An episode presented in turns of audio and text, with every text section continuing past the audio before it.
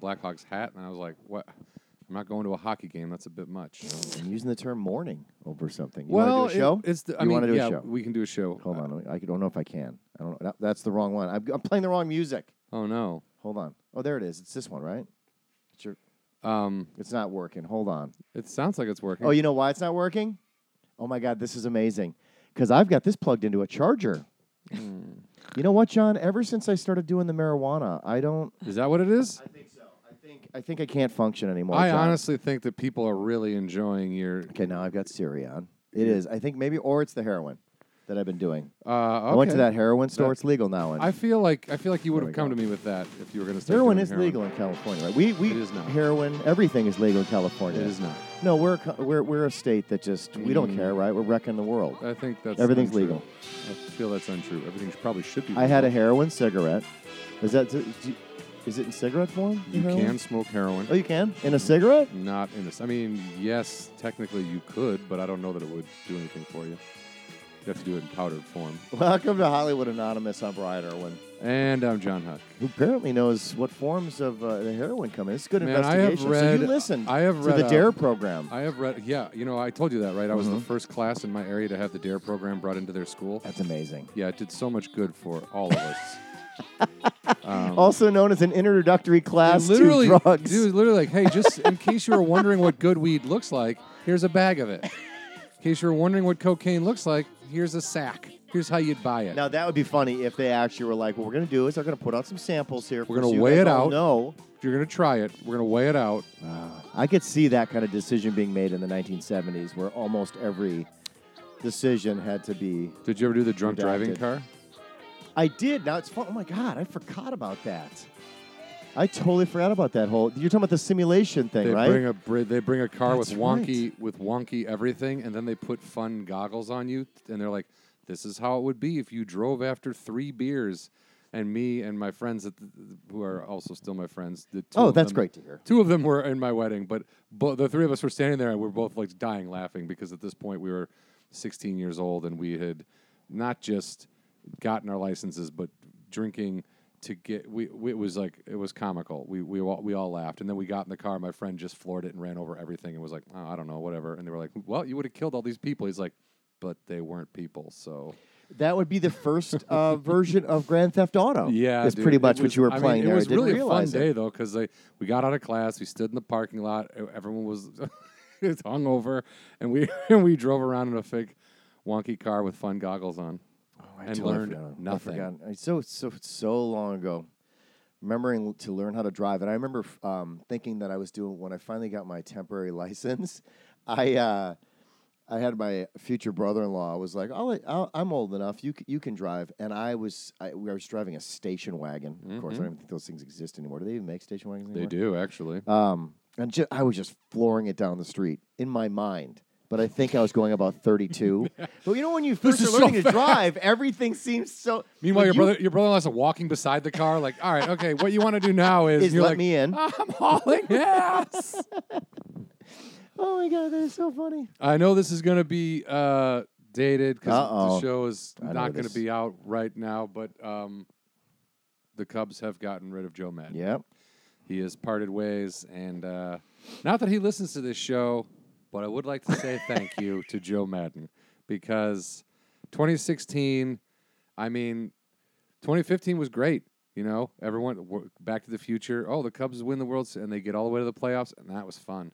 But 2016, in July, I got a niece. In October, uh, I got a wife, and then uh, in November, I got a World Series Mm-hmm. and it was a pretty fantastic year. Yeah, no, it's great. I thought it was great for sports. I mean, you know, it's like one of those things that iconically, uh, it it, uh, it it exceeded. I think for a lot of people, like it Mhm. wasn't just about baseball. No, it wasn't. The Cubs identified, I think, so many different aspects of the world, America, if you will, right? Mhm. Like the struggle, right? The lovable losers, hmm you know, never giving up, the fact that you eventually got to get there, all like everything, or movies because it was tied to movies, like everything about it. So Yeah. it was it was huge. It, was a might have huge it might have sparked the end of the world, but Oh, yeah, that's right. Something else happened in 2016. Yeah. well, yeah. By 2016, by the end, it was, oops. But Uh, I love the way people talk about. We won't get too deep into that, but I love the way that people talk about the 26 out here, at least for sure.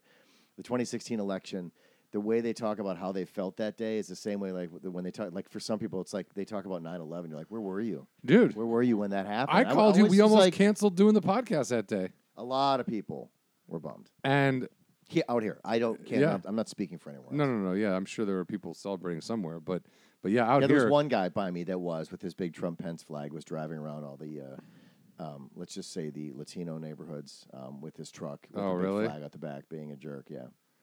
Uh, sign sign of things to come on I'll- uh, on the day after, I'll as never it turns out. understand that nonsense. But It's but arrogance. but we did we did the podcast. That was the Brody Stevens podcast. and it yeah. ended up Oh yeah, being- that's right. ended up being pretty fantastic and actually taking me out of my funk for a good couple hours. So Rest in peace, Brody Stevens. R.I.P. SBS. So uh, yeah, so that's a bummer, but Yeah. uh, you know there'll be a street named after him somewhere. Oh Like, yeah, the that's guy all eats that stuff. steaks and gets beers for free in Chicago for an eternity. And also, I did read something. If this happens, I would be pretty excited. I have no idea how good he'd be, but if they put David Lee, David David Lee Roth, David Lee Roth as the new head coach. David Lee Ross, That would be amazing. David Lee Ross, Yeah. Do you think he'd wear those pants he wore? David Ross. If they bring him back and make him a manager, that would be pretty awesome. Sure. Yeah. Every Of anyone the else? They, Blackhawks. what's that? Of the Blackhawks. No, anyone else they put in there is going to have a hard time uh, living up to it. I don't care who they are because no one's going to be as good Ma- as Maddon was right away, uh, unless it's David Ross, who's already worked with all those guys. Never know. Could happen. Could happen. All right. Anyway, Blackhawks hockey season starts October fourth. Party. There it is. On an uptick. Mm-hmm. Should we bring in our guest? Yeah. Actor, writer, producer. Uh, here's a. Uh, Darlene Hunt, welcome. Thank you Thank for coming. you. You First guys, off, you're so entertaining. I could just sit here and be an audience. Member. That's member. normally I'll that's be our, back next week. That's what I'll do.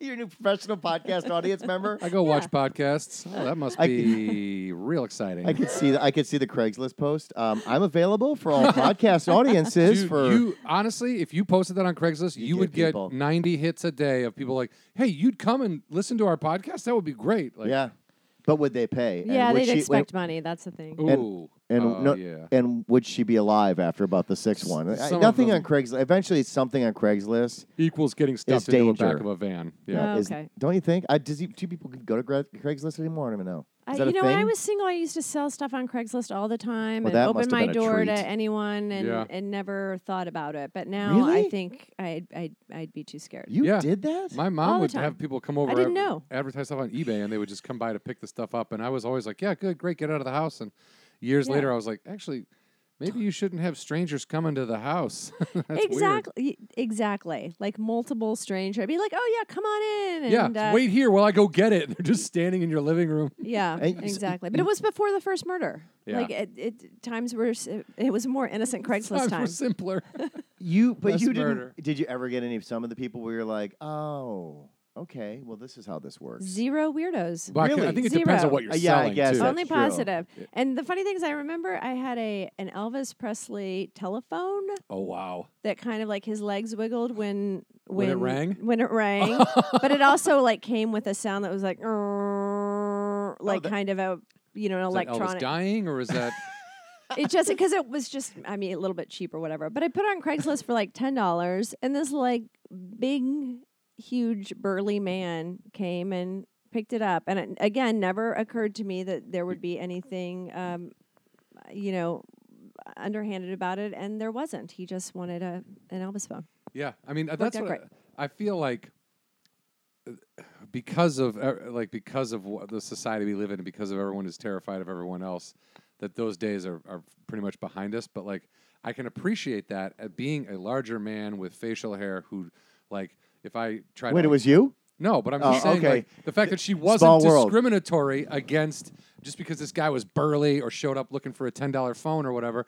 It wasn't like she was still like, yeah, go, here's your phone. The majority of people are not looking to harm and or Correct. maim, kill. Or We even just- talk to, Yeah, or that's even true. talk to anybody. Else. Right? There's Yeah. what? How many people are sociopaths? There's like how of the population. There's a percentage. Are they I'm all in Los fascinated by it, but I but I forgot.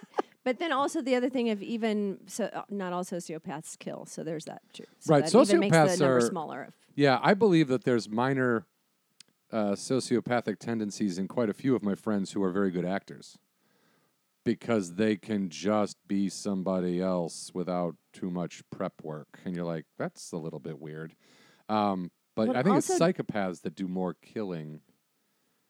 Oh, is that is that the definition between sociopath I don't know if psychopath? He is, I guess. I don't know. I, I don't know. I think Say so- it with conviction, it becomes the truth. You see how well he presented his case? Yes, exactly. Well- that is the difference. But here's the other thing. This is fascinating to me. So sociopath doesn't necessarily like they don't all because I did read a book on this. They don't all kill and murder. However, if they did, if one of the non-killing sociopaths did just get angry one day or by accident kill kill somebody, they wouldn't feel guilty about it.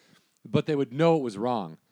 Well, sure, they That- uh, yeah, understand think laws. Yeah, Therein lies the difference between sociopath and psychopath. Is a sociopath is aware of what they're doing. They know that it's wrong. They'll continue to do it and not feel too much remorse. But a psychopath is like, what? That guy yelled. I stabbed him in the neck. What? Oh, okay. So you have no idea that what you did was wrong. Like, and I think that's, I think that might be, and I can look it up because Because you have the internet. I think we we're have the- talking. I think we're talking out of our ass, guys. I Look, think so these too. are scientific diagnosis that we need to th- just. You don't need to be. Don't go see a doctor. Listen to our podcast. Back when I was successful in comedy, I used to tell a Craigslist joke because you know back then, you know, not a lot of guys had Craigslist jokes. So my Craigslist joke was I wanted to sell a, a couch on Craigslist, so I posted a couch for sale, seventy five dollars, and my first response back was, "Here's a picture of my penis," and I said, "Well, that's not really." What I was looking for. I'm trying to sell a couch. See, to I which, should have been at the, your show too. I would You've enjoy been a great that li- you're a thoroughly. great audience. Yeah. To which I responded to that person, uh, no, I'm trying to sell a couch. That person responded back, said, oh, how much for the couch? I said, $75. I said, I will take it, and here's another picture of my penis. And that's pretty much Oh wait, That you, sounds what like a- I think Craigslist was to me, was Well, guys just constantly emailing their junk to anybody they possibly could. I was going to say it's like you got to experience being a woman for a moment. Yeah. How wonderful. Every day, right? Not everybody gets that experience. I, th- I now you know. I was. the more you know. What is that? Is that the, the little uh, Abe Sun- Saturday morning thing? The more you know. I was uh, in in um. Uh, where was I? I was just with Dan Cummins. Only you in- know the answer to that question, John. Oh, Arizona. We were in Arizona, and uh, we I was with uh, Dan Cummins, a comic, and we did some shows. And after the show, he does a meet and greet, and people line up by merchandise and whatever. And they're very usually his fans are very nice. This one lady, one woman in the audience, particularly, I could see her in line. She would not stop looking at me, staring at me. And I was like, I would talk to Dan, I would talk to some other fans, and I would kind of like glance the room, and I would see she's still looking at me. She's still looking at me. I was like, I'm like, okay, sometimes people really connect with what I say on stage, and that's great. Then when she gets up there, she ignores Dan. She hugs me, but like it's a gropey hug. Like she's grabbing my like some of my back fat a little bit, and then like getting down towards my butt. And then like I like told the club manager, "Well, that's the mo- I've never been groped before." And he goes, "Well, well, I guess now you know what it's like to be a female comedian." I'm like, I can't even. The idea that this woman is like, yeah, I can just Yeah. your butt right there, and nobody's gonna say anything. I just, it's She's right. Yeah. I mean, I'm you- not gonna be like, I mean- "Hey, a woman is touching me." Like, I'm not gonna yell out, but like, I do, I do feel like just the idea that when somebody talks to me after show, usually I'm like, I know this person isn't trying to get into my pants because I am aware of what I just did on stage, And you, Right. you, you wear great belts. and I wear a real The- cinched it but real can I ask you a tight. question? You didn't? Did she say a word to you? She, she was no, that was the other thing. She okay, was that's like- where it she gets was like, weird. and then took a picture, and then like, and then like ran away. I guess, but uh, you know what? Though some people do get. I, you know, for her, I- she was not. I don't think she was purposely being like, "I'm gonna No, no. grab his ass." I, I, think no, I think that people get nervous. Yeah. Maybe she was obviously there is a power of being on a stage that can immediately give people make people starstruck, and they don't. They lose their ability to communicate properly, and they act out of character sometimes. I'm not justifying. It- you but- know, Well, I was going to say, I was, you know, but own your feeling. You were made to feel uncomfortable, and was- that was your experience, John. I want to validate that. Well, thank you. I appreciate that, but also more so, it just I made don't me. validate him enough. I, so I I'm glad already you feel. okay. I already feel for women in comedy. I already know just from be as when I started in 2000 to now. th- It's it's been it's such a hard road. Like the fact that the Nikki Glazers of the world are out there kicking ass is mm-hmm. like a testament to their skill level and their determination because you got to wade through a pile of human garbage if you're a woman in comedy just to get to where someone goes, "Oh, I'll take you seriously." And that it's. I mean, I would have. I, I. I don't know that I would have been that strong. You Did, know what did mean? I hear you say at one point that you had been doing stand up? I did a lot of stand up. Okay. I did. I was just thinking about that. I I didn't have. Uh, I don't don't have too many. I mean, here's the thing. Where did you Not to get start? too political, but I think like working at McDonald's, anywhere, women just day to day have a Yeah. different experience in Yes, the world in yes, terms of like yes, you know, passes and various things that get said that's frustrating. Um, but I started doing stand up in Chicago and then quickly moved out to LA and did like the Laugh Factory and, you know, all the various places and then toured. I went on the road and and middled at some really cool places. Um, but I didn't have I, I don't have too many negative experiences and I have a lot of positive experiences of like uh, male comedians like Pe- guys you worked with, like Yeah. um, What was the who was window? taking you though? on the road? When Uh, was this approximately that you were doing? Here's the thing I have the worst memory of all time. So I'm not going to conjure up probably one single name. Yeah. That's okay. Um, but uh, wait, what was the question? oh, just when, when were you doing this?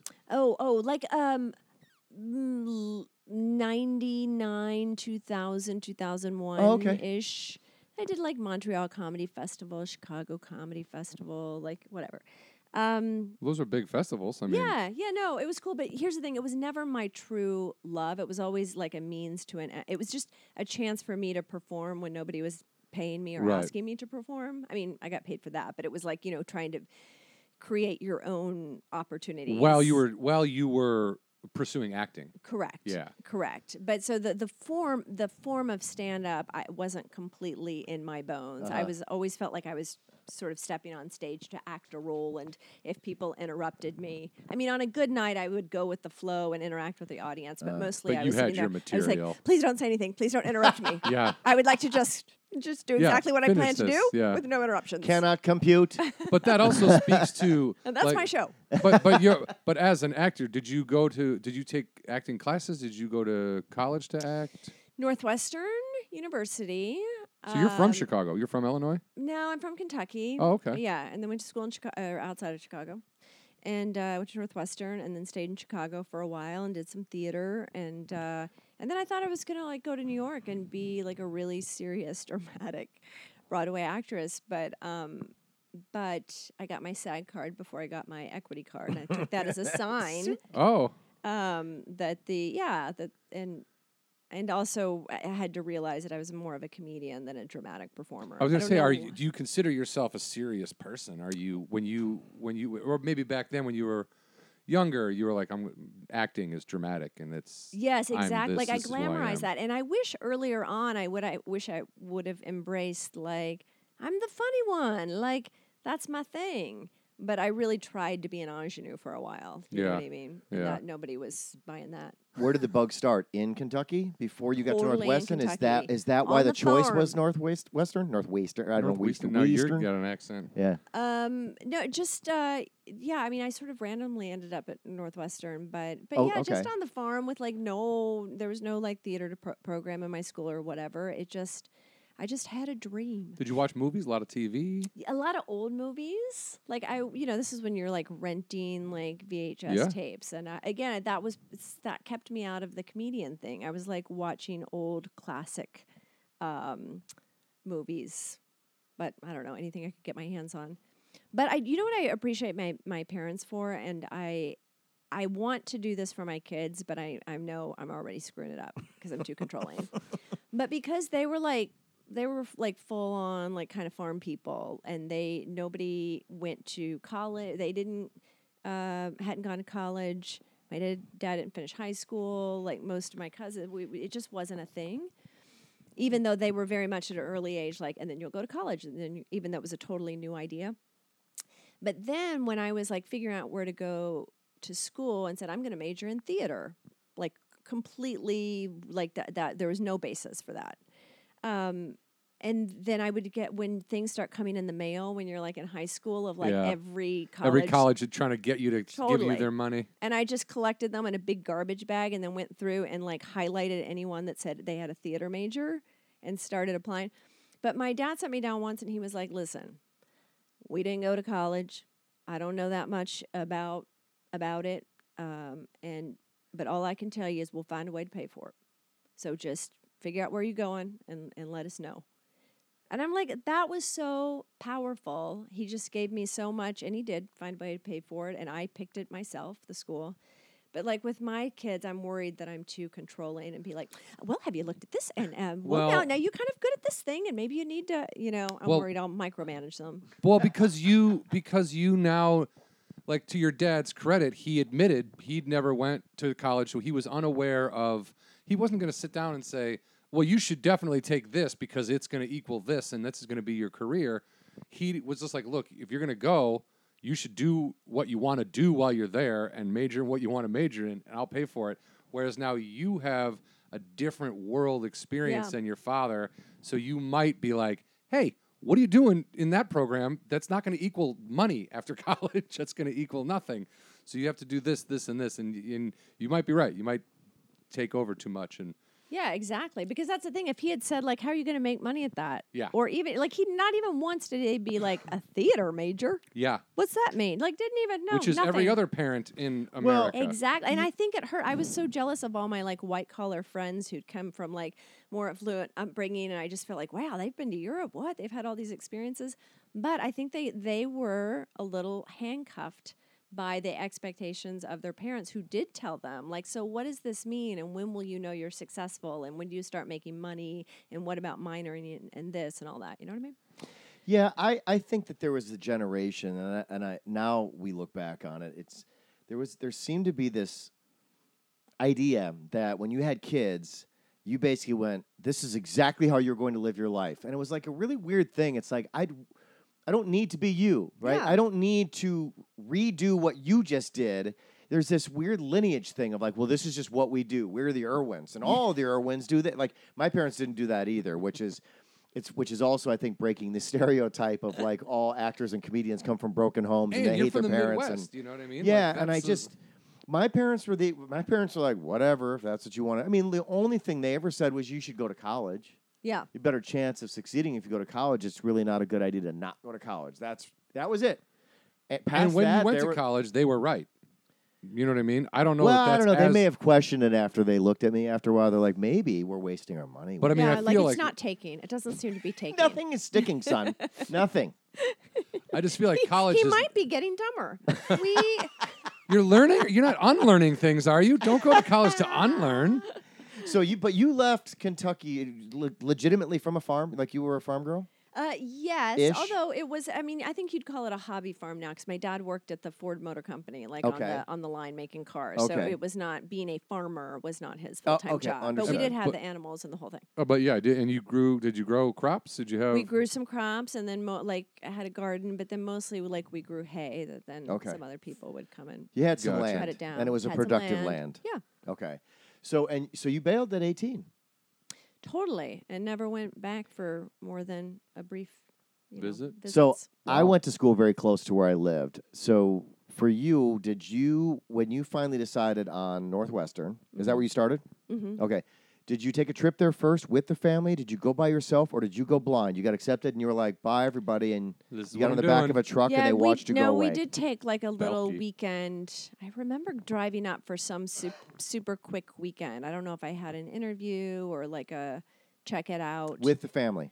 Just with my mom. I think Just your mom, okay. yeah, yeah. Yeah. But it it was brief, and I think I'd already decided to go there, so it wasn't like it, there was no real touring schools or anything like that. And going back to what you had said before, up to that point in your life, I mean, had you traveled? Had you really seen anything? Were your fam- did your family ever travel? Did you go? I'd been to Indiana.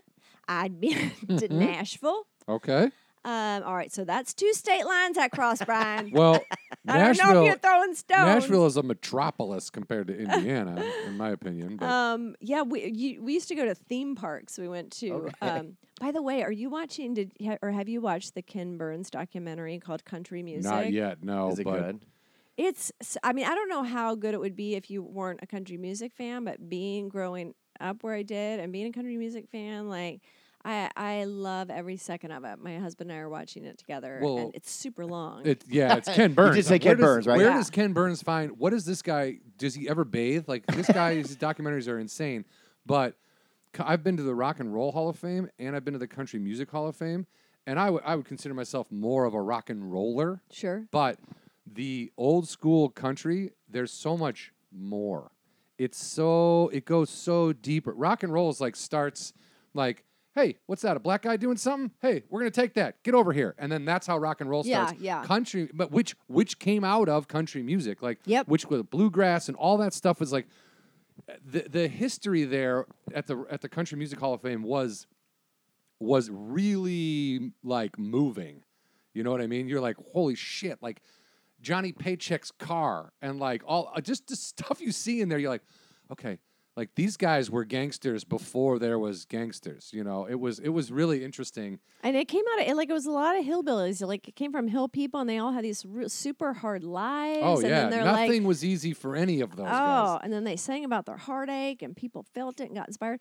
but the one we watched last night, it was so it went into the depths of like Hank Williams and how I mean he was like cranking out the most amazing songs and these hits, and then but he was a total alcoholic, Yeah. and then it- he got to the point where he was like touring, but he uh, talked to a He was like drugged Elvis before Elvis got hooked Yeah. on drugs and was like talking doctors into like you know shooting him up with with pain pills to get to the next town. And then like finally he succ- I'm laughing because this, there was this moment in the documentary my husband and I were like what? They're like and then he he passed on and by morning he was dead. He was 29 years old.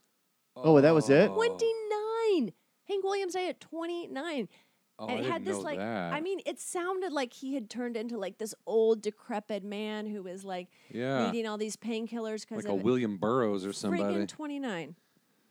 Yeah, you forget how much how much of a lifetime some people can squeeze Yeah, in in a very short period of time. Yeah, and all those songs. Yeah. And Hank and Hank had w- two kids. How many kids did he have? Because Uh, well, there's the all my Well- rowdy friends are that's that's his. Obama's a Nazi, and all my rowdy friends are coming well, over okay, tonight. well, regardless of his political point of view, that's his son, correct? Hank that- Williams Jr. Yes. Yeah. that oh, so that is Hank Williams' son. That's I thought he was a son of uh, Hank Williams' son. Uh, I think Hank Williams Jr. Well, he's is the son of the the, the original Hank. There Who's may be a junior who's, junior. who's Hank the third? there may be a du- double junior or a third.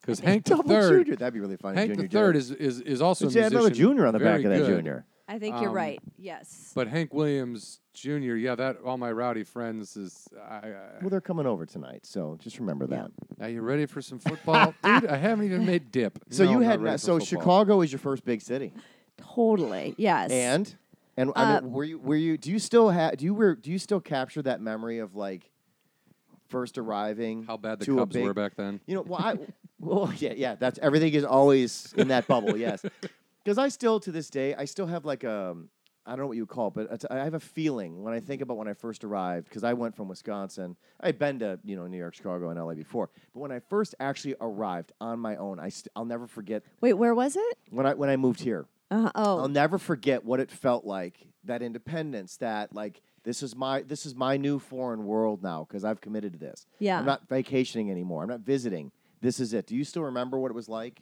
Do you have that feeling? Well, I- I don't know if you were talking about when I went to Chicago, Yes. but actually, as you described your trip to LA, that's the one I remember as the warmest. When I, because it was such a random, like, I just remember hitting a point after being in Chicago for four years and being like, I think I should move to a bigger city now to pursue Wow, the four years acting isn't that because long. it's not that long, but you know, there's a ceiling kind of in Chicago. Yeah. It's like, well, are you going to be a stage actor in Chicago? And then you can only there's no Broadway in Chicago, right? And there's a limited amount of like film and TV. So I was like, okay, what's my bigger market?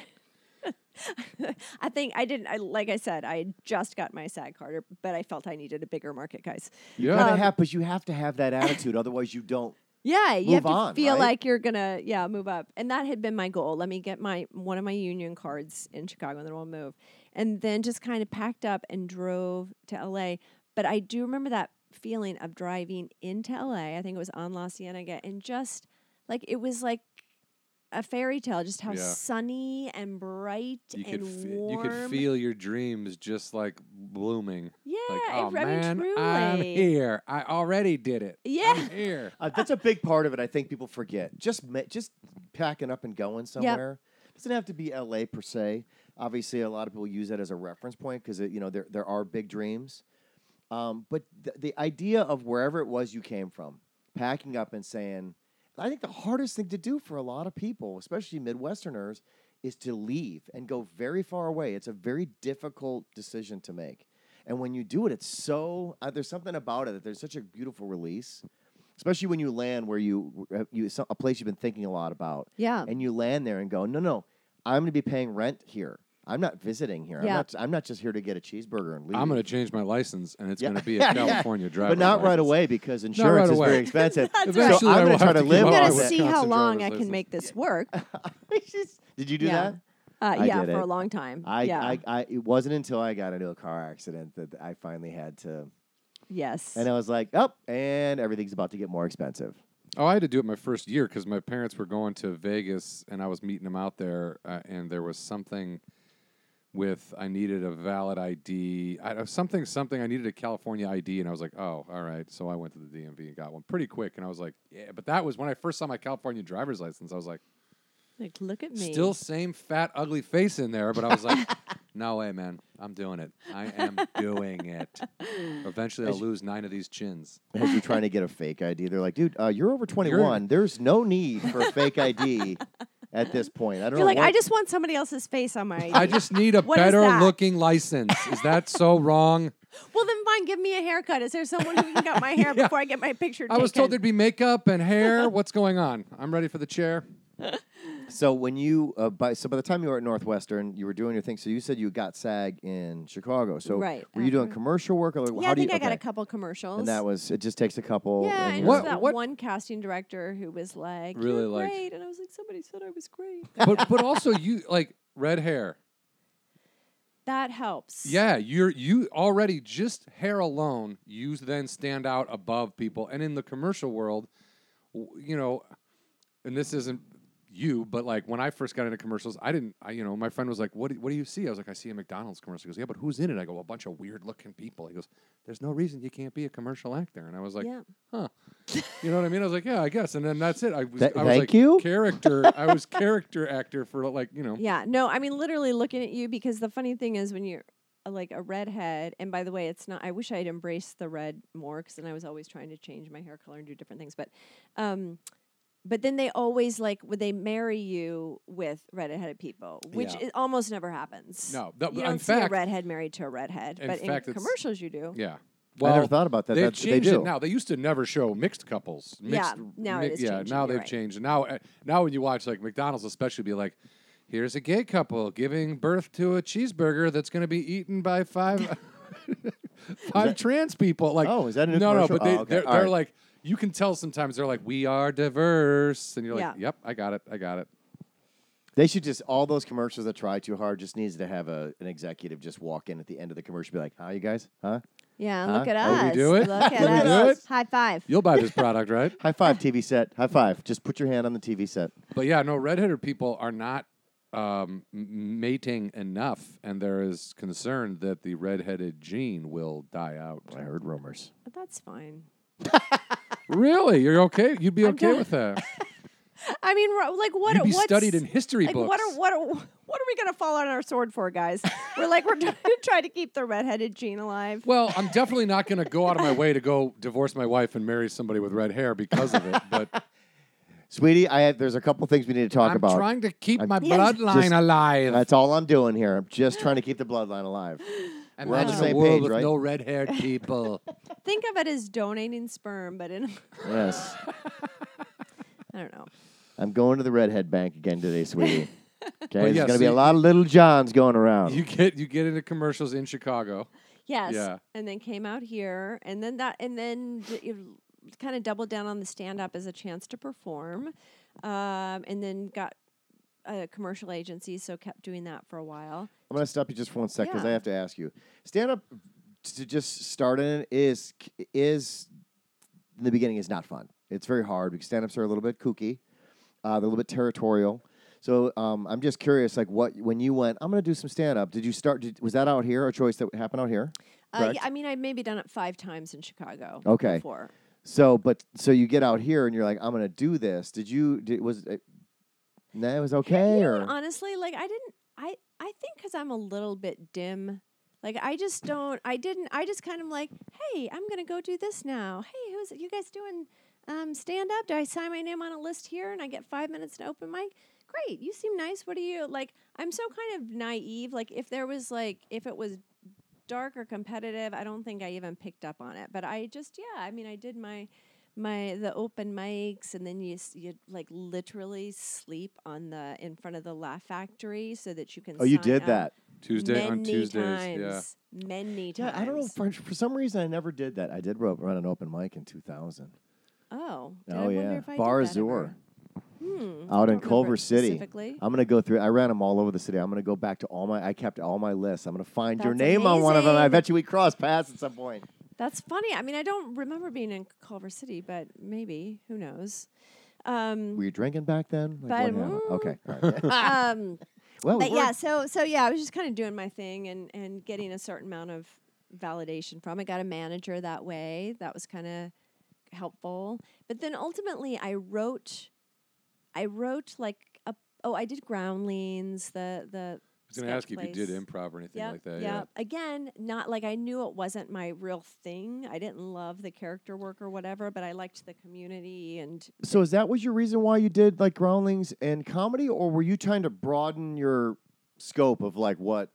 I was trying Did to you- stay busy. I was like, Okay. what does one do when they're, you know what I mean? Yeah, like in how- between auditions or Yeah. whatever. Yeah. So you didn't look at it like muscle building per se. Uh, I guess I kind of did, but I, I, I was looking at like the means to an end. What do people do? Because there's different improv we could- but I- places, but I was like, what seems like the most most like um, the one that's been around the longest, the most fa- famous people come out of. Like, what Oh, should okay. I like? What's my quickest road to fame? My best friend Liz Feldman always says, "Stop saying you want to be famous because it's like you know, famous people aren't happy necessarily." And I'm like, well, but that's what I want, so I'm gonna keep saying it. Well, you want. So- would you say that you wanted fame, or do you want to just be a working actor? Well, What- that's a thing. I, I I mean, I, I think I legit wanted both. I wanted to be successful, but to the point where people would recognize me. I mean, I want the, you know, I, I'm, I think I'm narcissistic enough that way, as many actors and performers are. I'm like, Yeah. yeah, I want somebody to stop me on the street. And, Yeah, and uh, there's nothing wrong with saying that. It's pretty obvious that well, what Liz we thinks do. there is. What's it? Well, okay, Well, Liz. We'll have Liz on. Ladies and and we'll- gentlemen, we'll, have a talk. Liz, come on out. Liz, Liz is on And the we other have side. Liz It- here. This is your life, That's right. everybody. Wait, I'm going to brag about my friend Liz. She created the show Dead to Me that she's in the middle of production of right now. But Have Oh. you seen that on Netflix? I the Christina Applegate. Yes. Yes. It's amazing. We, Liz's me and my wife watch it. I at first I saw the title and I got a little bit nervous. I'm doing something that is about the afterlife a little bit, and we're trying to sell that. And I was like, oh please God, don't let this be a thing about Christina Applegate being a ghost or whatever. And like it that it's we really like it. And the way it Fantastic. ended, they're doing season two, Don't right? spoil it, John. the way it ended, Christina Applegate wakes up. She's on the set of Married with Children. Bob Wow. Newhart comes out. Wait a minute. It's incredible. Keep going.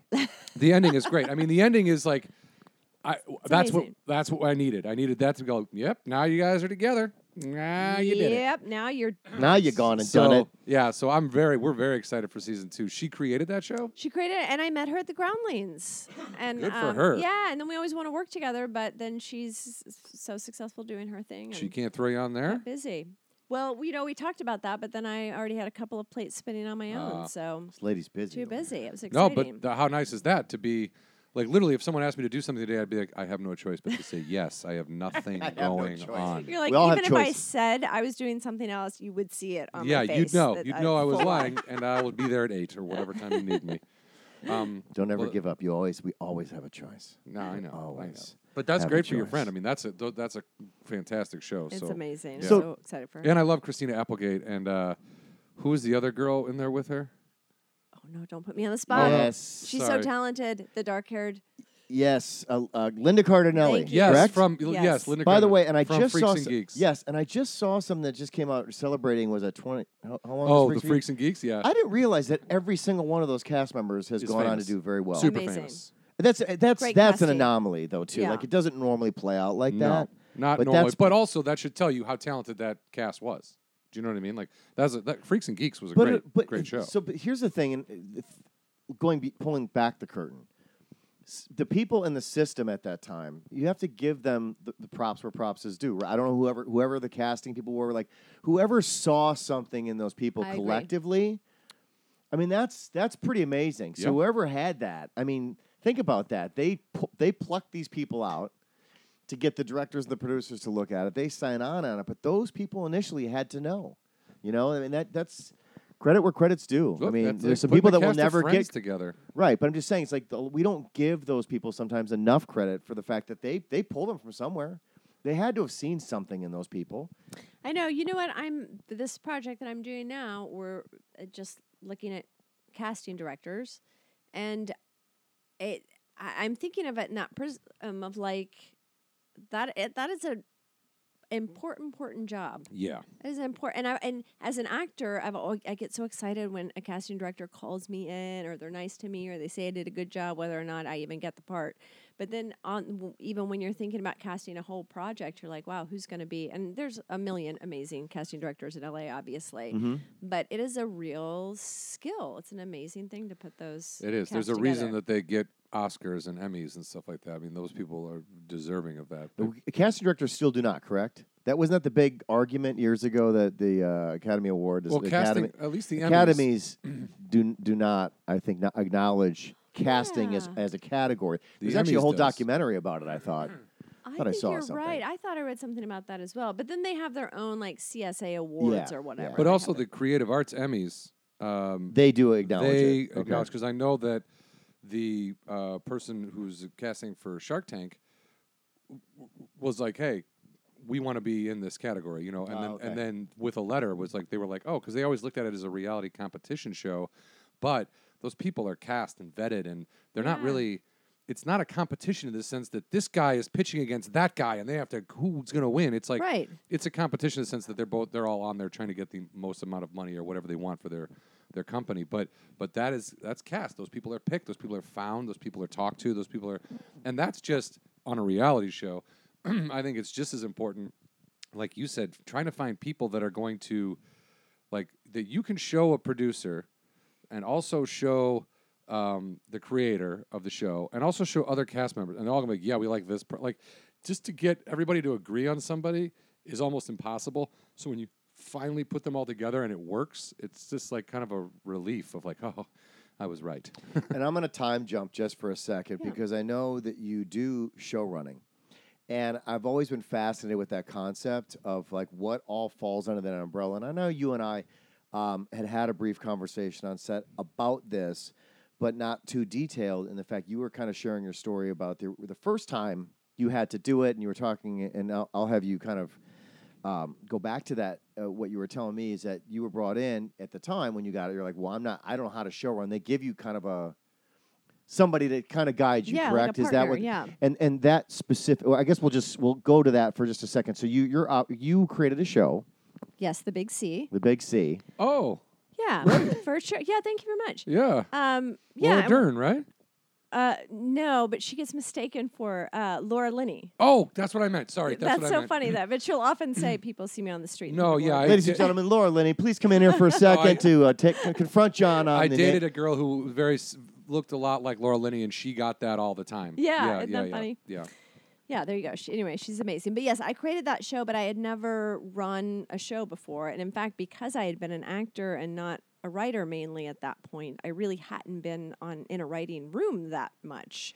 and be and, and explain to us how that even came about. Somebody saw you, liked you, said something to you, said, "Hey, I got an idea. Can you take care of this for me?" Like, how did it come about? Yeah, how did They your were idea like, go "Listen, from I got an I've idea. yeah. Somebody I met on Craigslist yeah. said, "Can you So do I something sell all for my me?" ideas on Craigslist. I only got pictures of. Okay, all right, so Um, no, so okay, so when I was doing stand up, then I and I was doing groundlings. I kind of wrote this this play. It was almost like several sketches put together for a play, just to give myself a chance to perform. I was doing The Artist Way, a book I highly recommend to any person with an artistic bone in their body.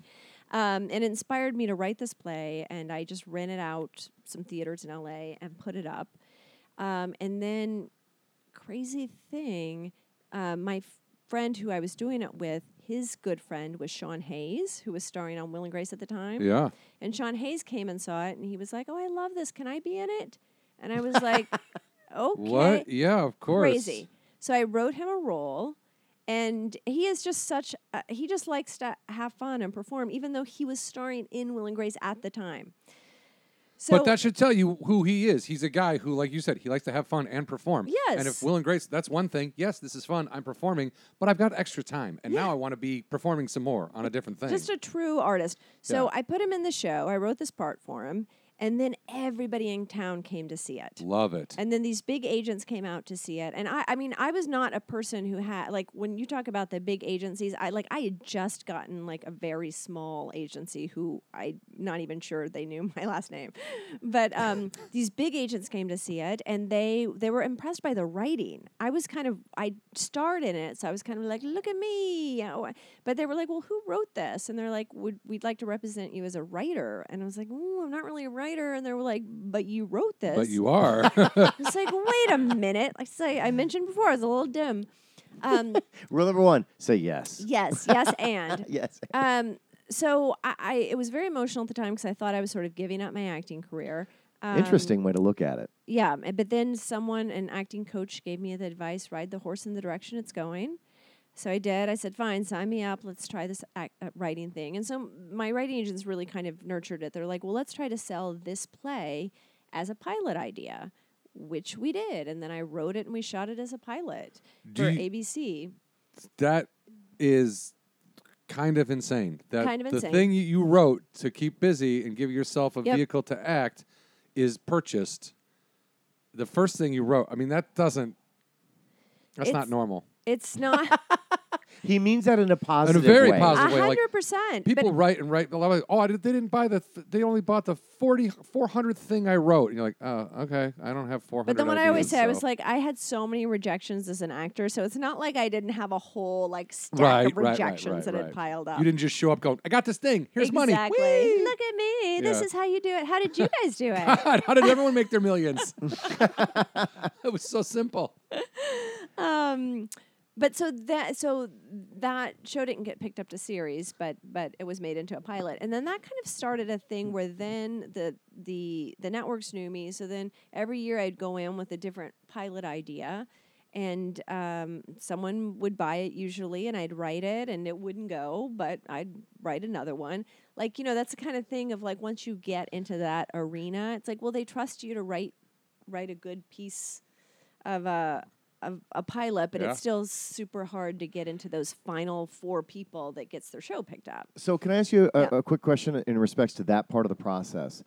Um, do you, is it is it just like auditioning where you realize, except this seems like it's more like paid auditioning, if you will, right? Because every time they ask you to pilot, I'm assuming they're not asking you at, on spec. You're getting paid, That's right. You pitch for free, but if they buy it, then they pay you. so right. you make some money to still get rejected because it hasn't made it.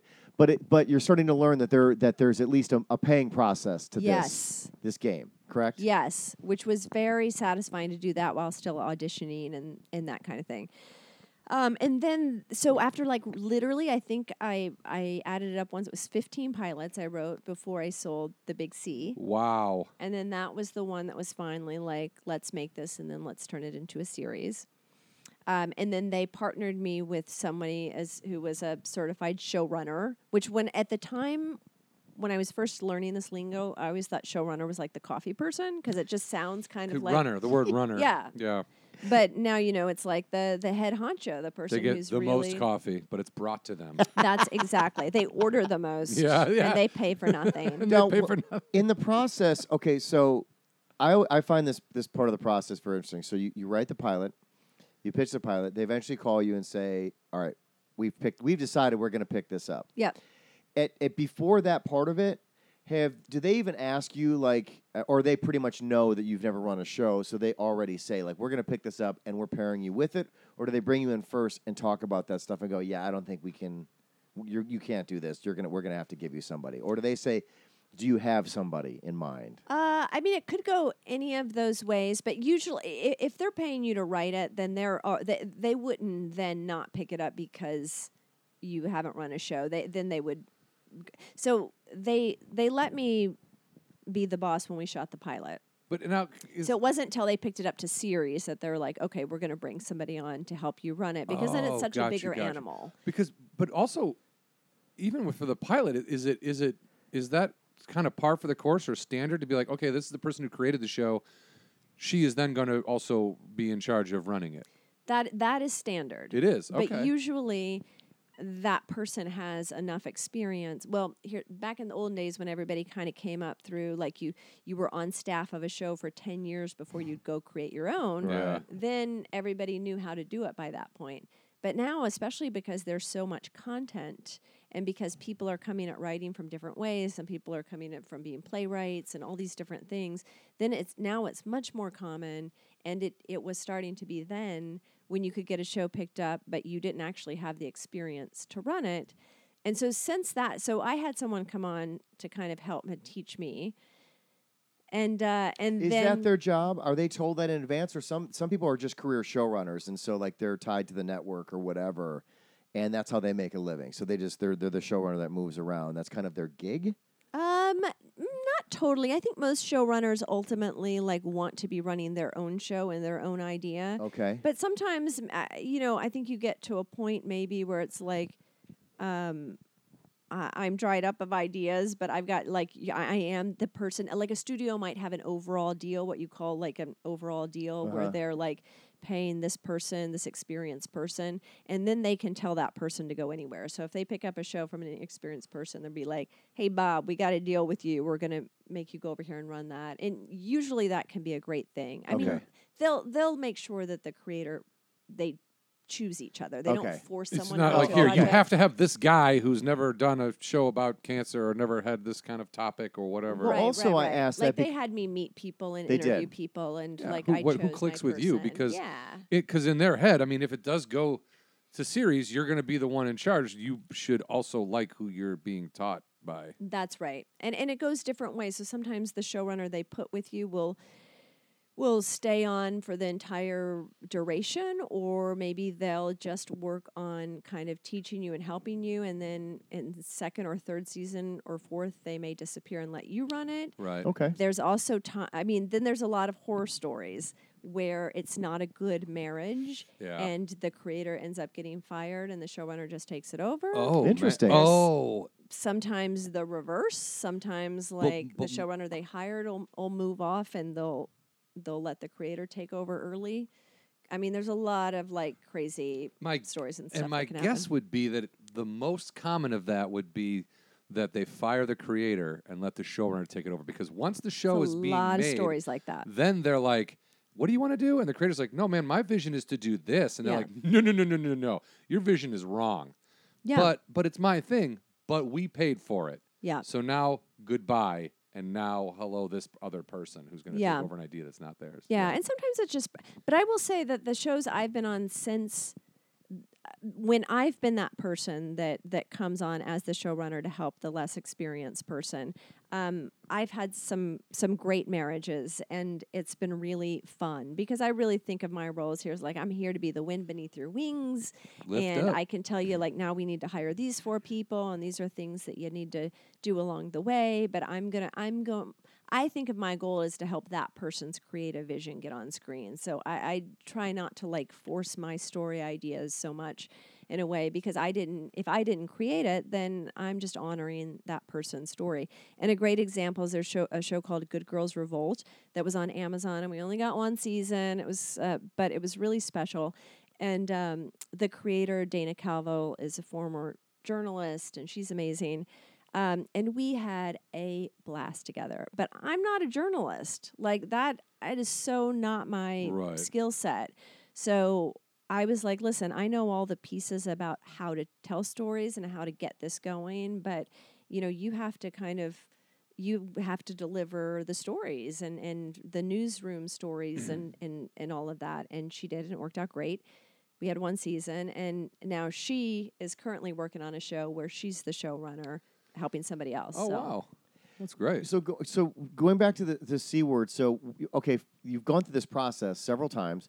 You're just writing pilots. Yeah, And you finally you make one. Yep. And then they say, "All right, this is a go." yeah, And you're obviously excited and stoked, but also that's like a big. That's a now the heavy lifting, right? This is like yeah, it's not just one episode anymore. This is like a world, right? yeah.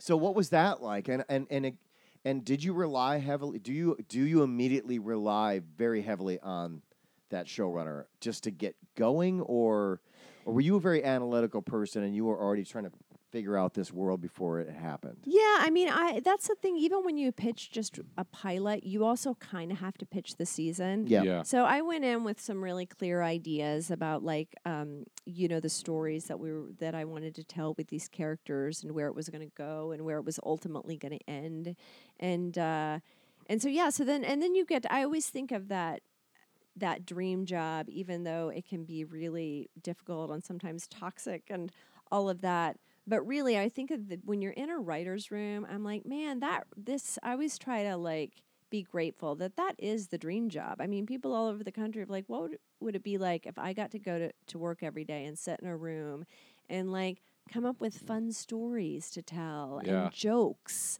and make people laugh and um, so that and then then by that time you get to like hire all these other amazing minds so it's not all on you to tell the stories you get to create stories together And Yeah. specifically in relationship to that, your first time, uh, because it was your first time, how much oh, uh, how much were you involved in the hiring of the writers and the creative that that part of the creative thing versus what the expectations are for the showrunner? I think a lot of people don't really fully understand like how much how involved is a showrunner on on what levels? Like so when you, you know kind in of there a hundred percent i mean the, the- ultimately the showrunner has the final veto power so uh, for even, everything, yeah and I creatively remember or there was everything production related. Mm, everything, really. But that's why I say if it's a good marriage, then they may defer if they're like, well, you know what, if that's this is creatively how you see it, or if that's the person you really want for that, then fine. I'm a little skeptical, whatever. But ultimately, the the network has put that showrunner in place because they know and trust that person, Yeah. and they and And you're, you're the, the more one they're not taking the chance yeah on. yeah exactly And for you, so there's there's this there's the writers, there's the scripts, and there's the casting, and there's the director. Those are all, as you know, those are all creative decisions that if you don't do it right, any one of Yep. those things, it's done. So what was what was the intensity level of that like once you go to once you know it's going to series, or did you were, everybody was locked in on the pilot? I mean, not the director percent. I know some of these producers just do pilots and directors just do pilots. They move on. But um, you, was your pilot the same cast when you move forward, or did you redo stuff? Uh, same cast. I think we may. I think we actually may have recast a doctor role, and it was like one scene or something. And for you, how heavily involved were you in the casting part and I mean, the all writing of it. part? You All were. of it. Oh, Yeah, so yeah, they yeah. did allow you to. Yeah, Have- no, okay. we, we we essentially worked as a team, Okay. uh, for sure.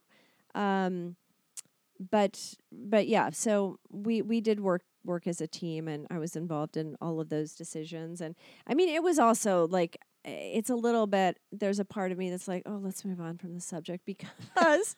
but I'll tell you why. I was pregnant at the time. I Oh, had a man. baby like right after we. Because why not do it all the at once, pilot. right? That's right.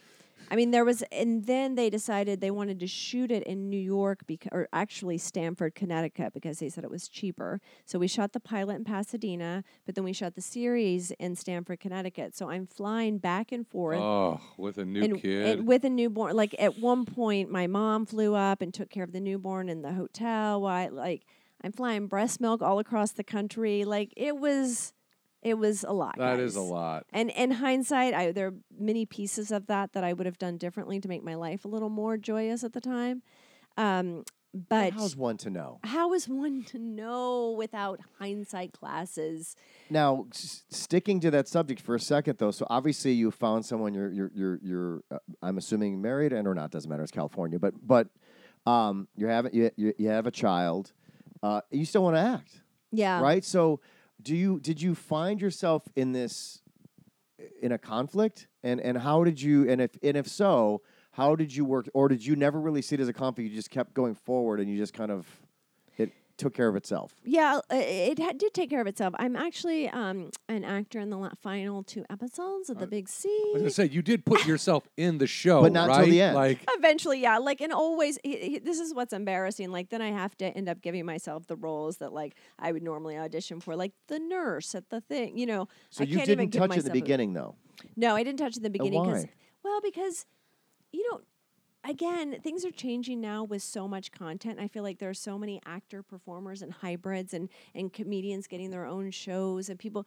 It's not such a dirty little secret, but at the Oh, okay. time, I felt like it was like Um, and I also want to, without the like, guys, I've been an actor this whole time. I've done some kind of cool things. Yeah. Um, I was actually a series regular on a show right before I I sold the Big C that was short lived. What show was that? Um, it's called Help Me Help You with um, with Ted Danson. Oh. It's for a network, but um, but it, it still it just seems kind of like you're begging and be like, can I also be in it? And you I can wanna do just more stuff. I feel need people more- more getting like paychecks. tense and Yeah. stressed out and whatever.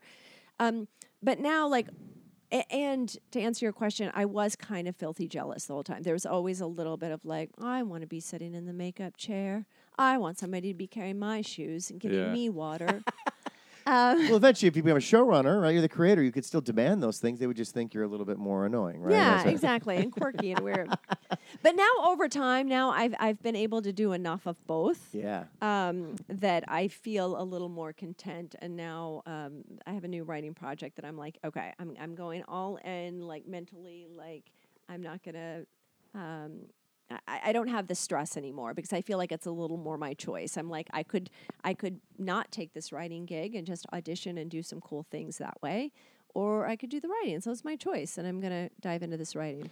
So, but before you got the big C, it sounds like you were doing both. You were writing a lot, Yep. pitching a lot, and Yep. also acting a lot. So you were doing both at the same time. Acting less, but definitely always a lot, pretty a lot commercially. and- less because you were putting more time onto the other side. Is that kind of naturally that again going back to uh, when I think one of your teachers said it's just gonna you know Right. Yeah. Right. The horse in the right. Because the the problem is once I would sign a contract to write a pilot for somebody, then that would take me that that became my first position Right. job. Yeah. Oh, okay. So then I couldn't audition to be a series regular on something because technically I was obligated to this show if it went to series, and even though most of them never Ah, did. that's the and you don't know. You're not. don't you don't know. know until like they make you hang on every. You know. Totally. So I'm gambling, taking myself out of that game. yeah. And for those for, for, for people that don't live out here, like that, approximately how much time is that from the time you sell it to the time you have to sit around and Eternity, for I it think. Uh, yeah, like July through February. Yeah, and it And, doesn't and seem that like a lo- sounds quick. That Yeah. sounds quick. You know but, what it- I mean? but Like- it's but it's not. Yeah, it's half a year, right? yeah. Meaning, meaning like it can be longer. Meaning Yeah. like just the idea from from sales to completion is. Uh, how does Yeah. anything get fucking made? I don't know. So um, the, the the big C went for how long? Uh, four seasons. Four That seasons. was Showtime, right? Yep. Yeah. And um, after that, where was your? Were you? Were you thinking to yourself, this was a great run? Um, I want to jump back into acting, or had you all of a sudden developed this new world where it's you? It was still taking you in a different direction, or how, Well- did, how did it? How did it go? You know what? Then, because Sony was my studio, they offered me an overall deal, which I took because it was more money than I'd ever knew existed. Yeah. Like I'd never thought I could make that kind of money in my whole life ever. I mean, I I always forget about this. It, it may, maybe it wasn't this, but um, were your parents still alive? And did, is is one of your first calls to call back home? And and what is that like? yes and yes, hundred percent, always, Okay. always. And what would you? What was the first time you called? Like, was it when you sold? like, my- it it was my like very- the big celebration. my first that very f- that that play that I told you I did with Sean Hayes Mhm. when when ABC bought it, and this was a gazillion years ago, so I'm just going to say the number, but they um they another studio wanted it and they kind of duked it out, and that drove the price up, and then I think they were going to pay me forty five thousand dollars to write that one pilot, Wow. and I was literally let because I was still working at Starbucks, I believe, at the time. And I called my parents. I just remember my dad saying, like, that's more money than I made at Ford. And I was like, it was so, but he was so excited and celebratory. And it was just like, It's a big deal. I'm getting this paycheck for this one thing. Yeah. And now we all know that could be my only job for the next five years. Yeah, and then you're back at Starbucks. And I at got to divide that up yeah. like a little pie. Mhm. But still, like that fair, I remember wh- where I was on the street on Santa Monica Boulevard, calling from my truck that I was driving, like making that phone call and sharing that information. Yeah, Ah, that's Love it. so awesome. yeah. And still today, no matter what it is, I Yeah. call them first. Oh, really? Yeah. That's is there has there been anything, you know, because obviously our parents come are generationally so different, so certain things won't matter as much to them. They'll still always be proud and happy. But was there anything that you got, whether it was acting or any gig that you had, where it actually they, they they were like, oh, with that person, I know, yeah, like they like so then it had another level of meaning or understanding to them, or was there I anybody feel that like you your ever parents worked didn't watch a lot or- of TV. Like if I had told my dad I worked with Ted Danson, he'd be like, wait, wait, wait, Be- Becker? Oh, yeah. Right. You were Be- like right, that right. mattered to him. Like he could associate. Yeah, you can say Miley immediately. Cyrus to your parents. They go, "We don't know what Yeah, that we means," don't. but you say Ted Danson. No, everyone's they like, would say, "Are you "That's- okay?" Because that's the only thing they've ever must-see heard about TV. people like that is they're in trouble. So they'd be like, "Are you okay, son? You need to know." Are you okay?" Yeah. I mean, I, I think sort of mm, definitely Ted Danson. I mean, so now, now it's at the point like I did, I took out a project with Jodie Foster, and then I was told, like, guys, I'm working with Jodie Foster. "Wow." I told my sister because my sister and I used to like love her movies when we were kids and stuff. So yeah, I i- i- it's still So you still get the exciting. Hollywoody thing. Yeah. I, Yeah. I, I, we, we've talked about this before. I've always reminded myself, even though I moved out here in 2000, so it's like, I try. I still, when I, I still have, I'm okay with looking at the Hollywood sign and going, cool. Yeah, Like I'm not, I'm not gonna pretend like ah, whatever. Now, like, it's like I look then at it kind of takes away the whole point of what we. I look at the gray wall of Paramount with whatever I movie they just- put they up. said a Like, gray wall. for, it's like they'll put like some crappy like Bumblebee or whatever, and Yeah. I'm, I'm always like, because that's what I can see from my balcony. I'm like, Hollywood. yeah. I know. I, I don't I care agree. how bad I that love movie it. is. Yeah, I love it. I love it. Yeah. I think it's I think it's good to to maintain a level of I guess it would be grounded behavior, but really never forget and appreciate what it is that we get to do.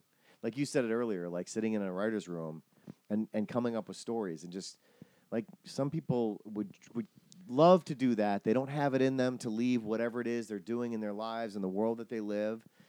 And you know, the, you have to remember that that like you said, I'm going and I'm getting in that car over there and I'm not coming back. I'm going that way and I'm going to do that. Well, also, you know, you I don't know if you mentioned this. I don't think you did, but the reason you and I know each other is because you just directed me in this like little independent film that Mhm. our friends did, and that was so so satisfying because it sort of connected me back to like us doing it for like the love of the game Yeah. and for the creativity because our friends just wrote their who are amazing people and super talented and they wrote this great script and they thought you know what? Let's just make it ourselves.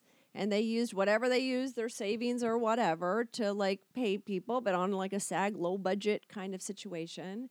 And it was so special and so satisfying to me. And you're an amazing director. This was the the someone you should know.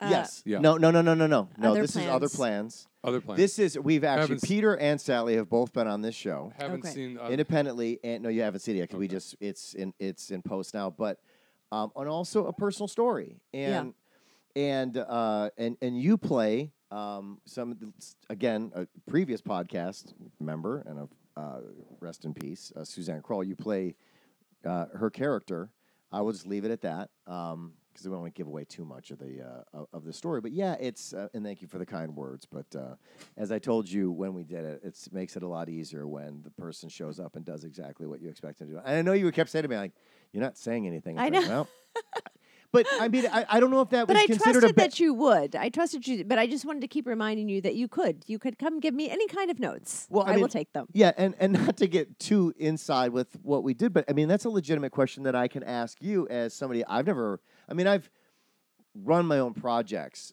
but I've never done what you've done on that side. And so, like, I mean, I do. I, uh, when, when you first said, it, I'm like, gosh, am I? I mean, I have. I, I will say something when I feel it's necessary, and then when I I don't, I won't. And I was like, God, I'm, is that? Does that make me? Is that is that bad to not say something? Are actors still, even if it's right, do they want to hear it? I I'm just curious from your standpoint, like from your perspective, and I know it's different from actor to actor, but is it is it preferred that even if you're nailing it, that it sh- you know somebody should say something or Um, you know, it's funny because I'm I'm actually as an actor working on a project in New York right now, and I was just there last week, and now I'm suddenly, as you're telling the story, I'm like, oh, I think it's me. I think I must need a lot of validation because they, the director, then didn't give m- me or the other actress in the scene um, any notes, and I think I assume that's because he was satisfied. And the only notes I there was a lot of business of like putting clothes into a trunk, and then they'd be like, "Mm, you you put the clothes down earlier this time. I was like, oh yeah, yeah. um, but uh, but no, I, I think I think that that is that is standard and a good thing, Brian. If the director has no notes, then um, then don't give them. You know, everybody's doing what they should be doing. You know, my theory was, and I'll explain to you where I was coming from, is that when I saw something working, I have a theory of stay out of the way. Yeah. Well, I think that's Just stay out of the way. And if, if in the end, before you do the final take, if you really don't think, if you're not quite sure you got what you were looking for, then the note should come in. Otherwise, just stay out of the way. I mean, there's a reason why you were cast in it, and you got to you you trust all those things. Does that make sense? Yeah, well, and thank you. And, and there, there's a thing of like, then you do multiple takes, and sometimes you're the actor's on the journey of finding it. So you're right about. But you know what? The other, uh, and I'll tell us like a, an anonymous story. Uh, but the other thing is that you never forget that actors are generally kind of a little bit needy, like you know, kind of for validation. They like to be told they're doing good job. That's right. Mhm. Um, I and I I. I worked on a show uh, on a on a series, and you know, on a TV series, you usually have a different director, like every episode or every two episodes. And so this one uh, director was working on this particular episode, and um, after at the end of that week, I talked to one of the lead actors, and I was like, um, "Who were your favorite directors from this season?" and he named a couple of people that I was so shocked that he named because they weren't, as the showrunner, which I was, they were not my favorite directors. I, they were not bad directors, but they were not my favorite of the group. And then I said, What about this one particular one who had just shot that week? I was like, Because I loved her. Like, she was amazing. She gave me everything I needed. This the episode looks so brilliant. I loved her. And he was like, Oh, He's like, honestly, like she was like maybe my worst one. And I was like, why? And he's like, you know what? We were kind of doing this really emotional scene, and like I just kept feeling like when she came in to give us notes, she we were like, well, I mean, how are we doing? Like, it just because she would come in and give them like little notes to kind of tweak it, but so they were just feeling like they were messing up, that it was terrible, that this and that. And I just don't think she gave them enough of like, you're doing amazing, you're great, Okay. guys, it looks awesome. Uh, can you just do this one thing? But it's so beautiful, you know, just that that constant validation, which I think can be really helpful. And I get when I'm when I'm in front of the camera, I need that too. But that was I've never forgotten that because I was like, I got to remember that when I'm when I'm a producer on set to to give those actors some put 'em ups as you go because I was like, that was literally my favorite director and his least favorite. Yeah, and it's literally all. It's almost e- all ego based in the in the sense. I mean, there is something to be said for.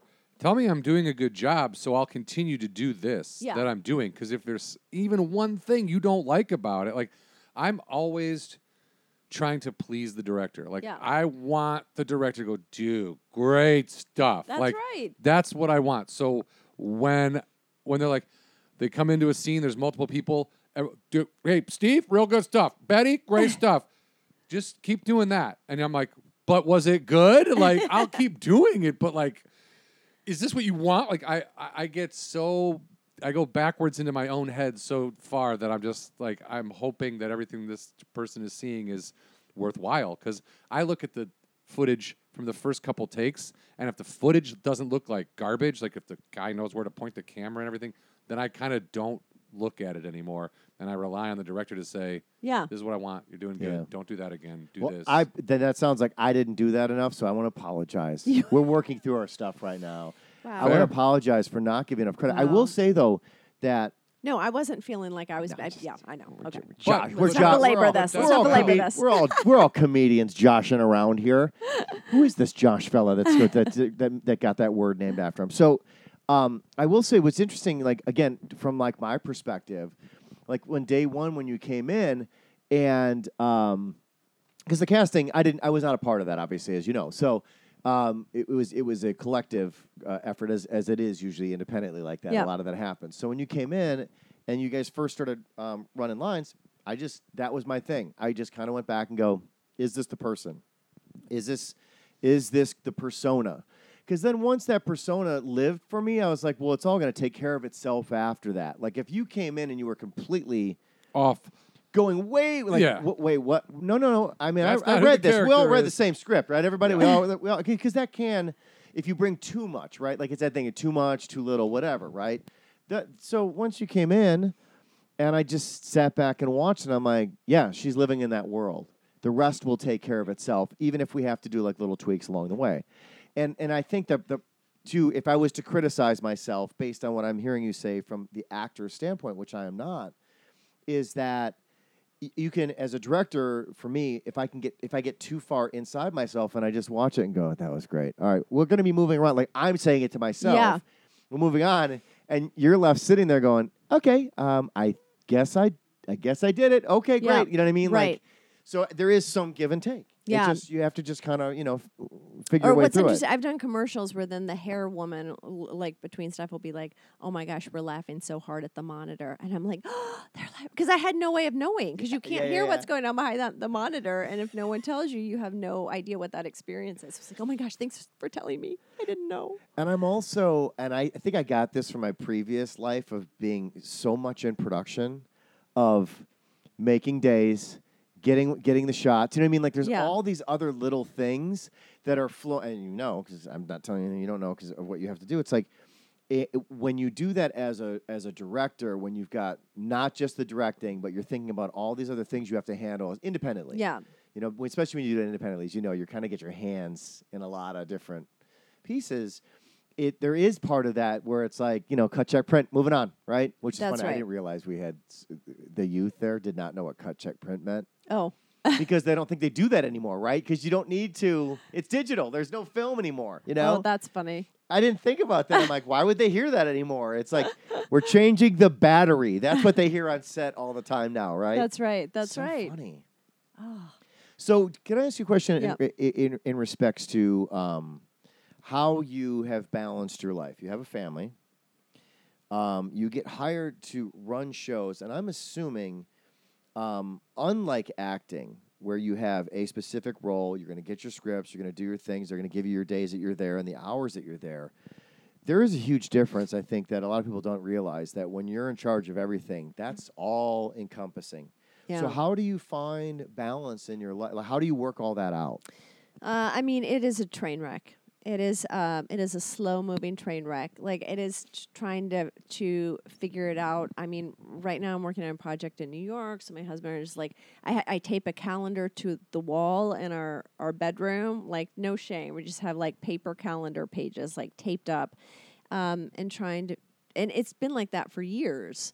Um, just trying to work everything out and but I do have a goal of of um, trying to focus on one big thing next year and, and try to uh, to hone in a little bit. And there and just recently, like I was still trying to go out on commercial auditions in between some other things I had going on, and then I had to call him like, book me out, book me out. Like I'm getting Is it too stressful or is it just too much? Well, it was. I literally had too many things, so that I was because I was working two days a week on the Conners, that um, Oh, yeah. multicam show, which I really love, and I love them. And I was like, two days a week. Well, I can just work schedule all my other stuff around that because two days a week is easy. and you were doing what were you doing on that show? Uh, writing Writing on the show. And when you say two days a week, why only two days a week? Just out of curiosity. because I had another. Um, because I had a couple of writing projects, and I have this project in New York that just started in Right. September. It's a new Apple show called Dickinson that I'm in. Are you Oh, you're in it, Okay, and are so you? that's on that's on Apple. That's for Apple TV. Apple yeah, they're starting yeah. to yeah, I advertise saw, I like saw a crazy now. Quick ad for that. Yeah. But on that one, you're doing more than just acting on that, or are you only? So, uh, so the first season, I came in to help the showrunner, Oh, like you did? kind of get off the ground. okay. But she's a playwright. She's super smart, so that didn't take long. So, second season, she's running it herself. Oh, good. I'm a consulting producer, so I'm there when she needs me, and have helped develop scripts and stuff. Um, but now on you're both acting. seasons, I'm yeah, I'm an actor playing Emily Dickinson's Irish maid. That is So awesome. fun. And are you digging it? Loving it. And you is the, is is the travel fun still, or is it hard because of family, or is it a little bit of both? It, the family part sucks some of the fun out of it. Yeah, because you your have to lie. We're on the phone, right? I'm having a horrible time. I'm- Yeah, it's because of the line. Mostly it's because of all the line have to do. Um, yeah, no, I mean it, it really is like, especially last season. I think this season we've now we're we're trying to figure it out a little bit better. But um, last season I'd be gone for like three weeks at a time and miss my kids' swim meets and it and then also like the good thing is being kind of alone on my own sort of validated that I'm better as a married family person because I'm not mentally stable enough, like walking around in the world alone, to just be that lonely that long. Okay. I got I get too many Gotcha. stories spinning in my head. too much. I start to feel like everybody's looking at Yep, me they in all the know. street, get a little know. paranoid. Mhm. Like it's just not. I'm not a healthy person that way. So, but here's what's also a little crazy. Like since I got married and had kids, like my my life got you know I don't spend time alone. And then last year I literally was alone in a hotel for 3 weeks going to work and stuff, but a lot of alone time. Discovered I have severe tinnitus, this constant buzzing in my head. I can only presume it's been going on for years, but it wasn't until I was finally alone and it was quiet that I was able Oh. to hear it. And So- now I hear it constantly, like I'm listening to it now. It's like a Oh. very loud bee in my ears. So I kind of, on some ways, I wish I'd never, I wish I'd never learned I have it. But Right, isn't yeah. that weird Oh that I didn't God. know it before? It's like because I, I was like, what is this noise in this hotel room? You're so focused on other people and everything Yeah. else Yeah. going on that you don't have time to. So Yeah. if nothing, i- if if nothing else, uh, it, it, your family was distracting you from that. So if they fail you on every other level, right they have helped you, you know, for years to For not years. know with you, a chronic. that you've got a ear chronic condition. bee in your ear, uh, based on That's your right. I'm so grateful to them. So Yeah. going back to so where this this this went, uh, uh, where I spiraled it from, was that you were working on the Conners, but only two days a week. And the reason why I found that interesting was that when you're talking about the writers' room uh, dynamic, Yeah. normally you would th- you know five days a week, we're all working. Things. So how, what does that mean to be a writer for two days a week? Are you just coming in and sharing ideas, or are you actually developing full scripts? I know there's a process for Yeah. TV, right? Well, where first one of person all, two days a week or is like the job of a lifetime. I'm so Yeah. grateful to them. But I worked full time on that shows when it when, when Roseanne came back. It was the tenth season of Roseanne. you were there full time at that I time. was there full time. Okay. That job came up. So you know I, Whitney and Yes. Yeah, I worked with Whitney and I loved her. And I had originally met with Sara Gilbert and, and Bruce Helford, who runs it. And I just liked them so much. And I liked the original show. And I was like, great, yeah. I'm going to do this. that's great. Um, and it was right down the street from my house, and that was a bonus. And I loved it. It was just a great job, and I really like the way Bruce works. And I feel like, if I can flatter myself, I work similarly as a showrunner because he is very like even keeled. He is not a loud person. I, like I do not yell. I am not like a. I do not run things that way. I'm very like um, just quiet and still.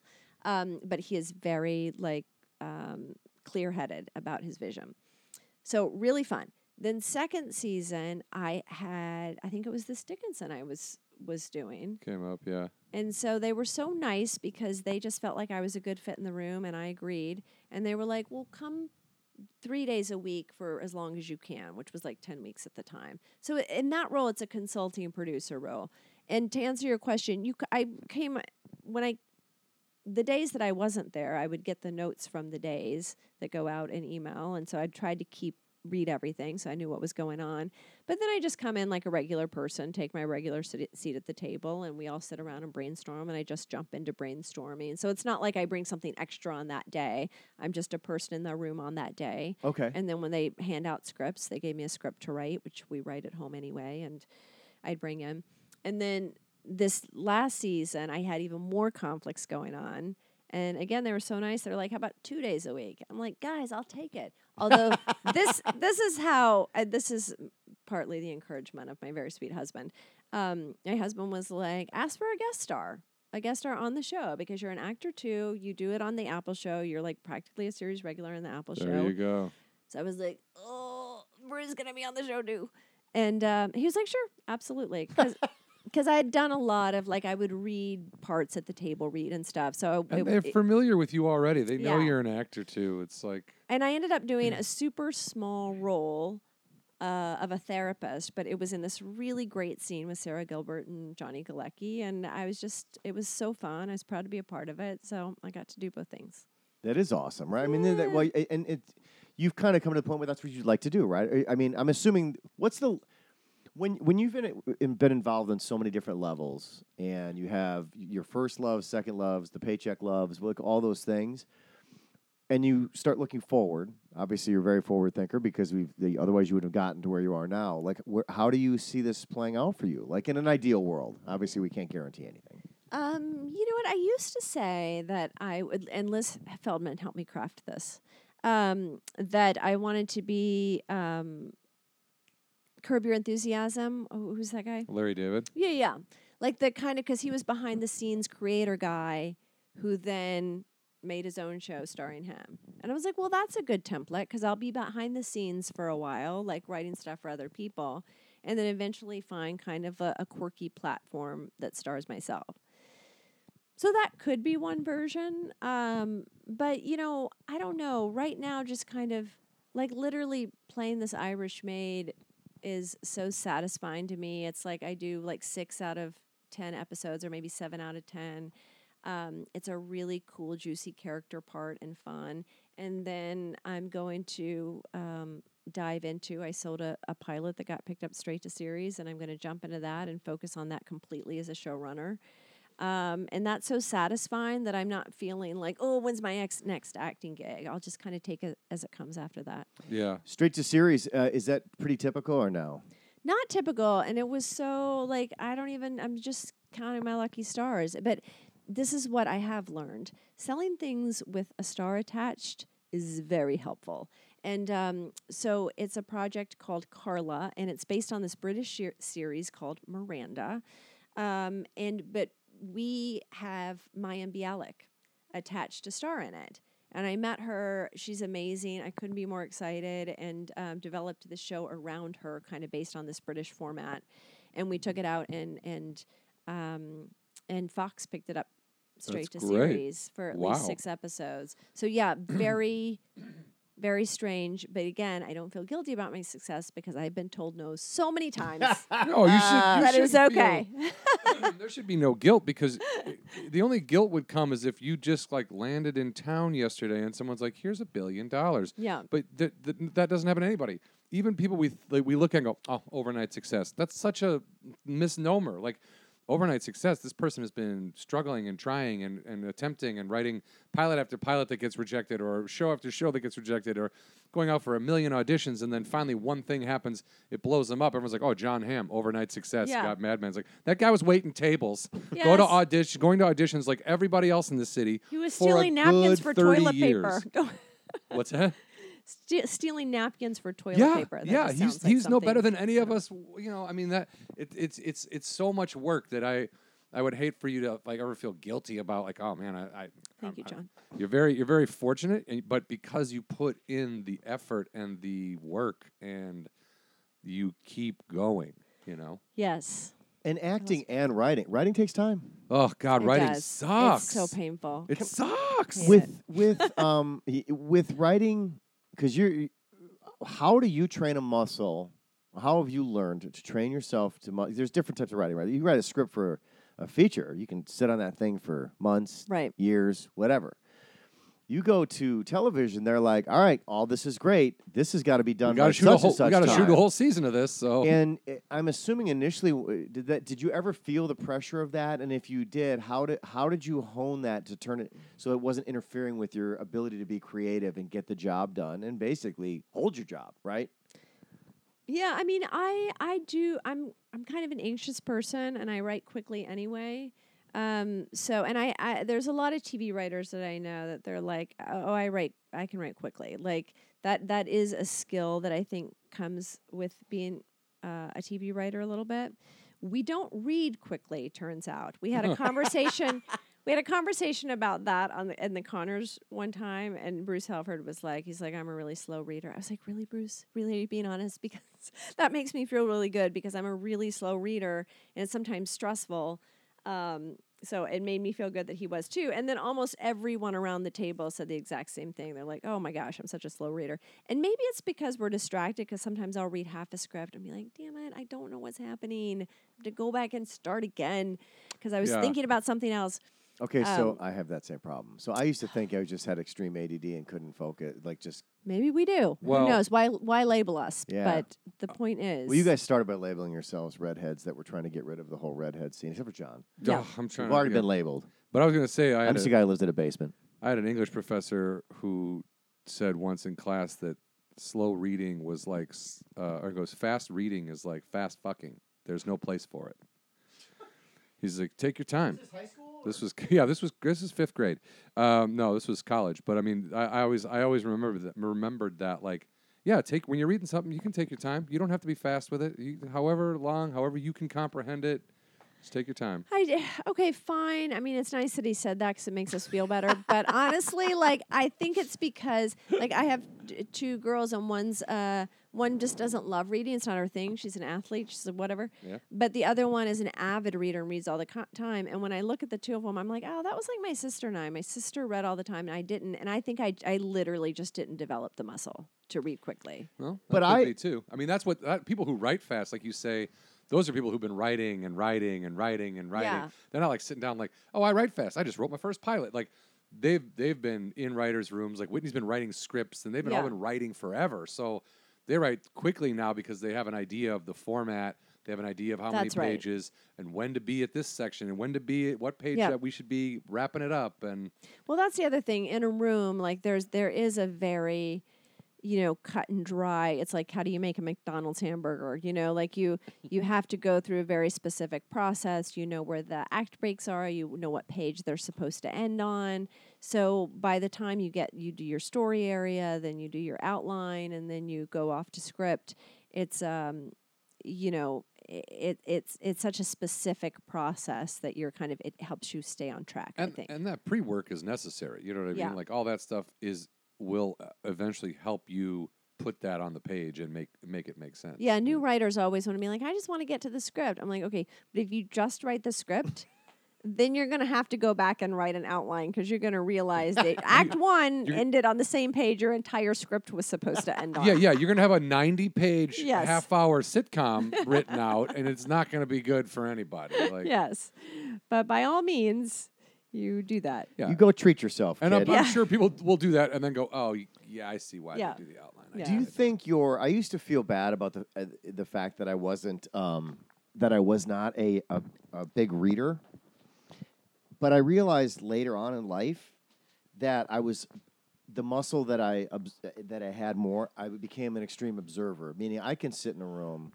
and I my brain is working at such a speed of picking up information, and or if someone was discussing a book or discussing an idea, the way I was absorbing it was a lot faster because I wasn't I. I don't want to. It's going to sound horrible, but I almost kind of had to cheat my way through stuff. Like if I wasn't a big reader in high school, but you had to read something, I would just go to somebody else and like, tell me, tell me about it. Tell me some like, and uh, you like absorb that information, and then you spew it back out.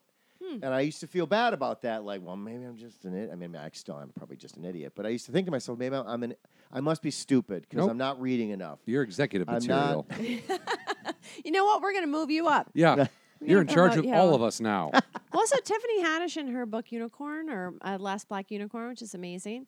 Um, she couldn't didn't learn to read in school. She was a fo- she had a, a really difficult childhood, and it wasn't till I mean, like crazy pants, like eighth grade or high school or something, and a theater teacher was giving her sides to read.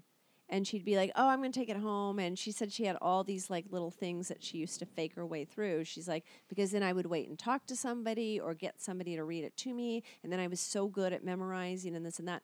And anyway, that that theater teacher ended up figuring it out and teaching her to read, which is amazing. But I also what, what came across in that story was how she how friggin' smart she had to be to have developed these other skills Right. to cover that. yeah that if she was uh, that it just took someone to sit down and take the time with her and she learned to read Yeah. do you know what i mean like she she was already intelligent Yeah, but to but to even to have have someone read it to you and, and memorize it quickly enough to then repeat it the next day, like I couldn't do that. No, no, no, no, no.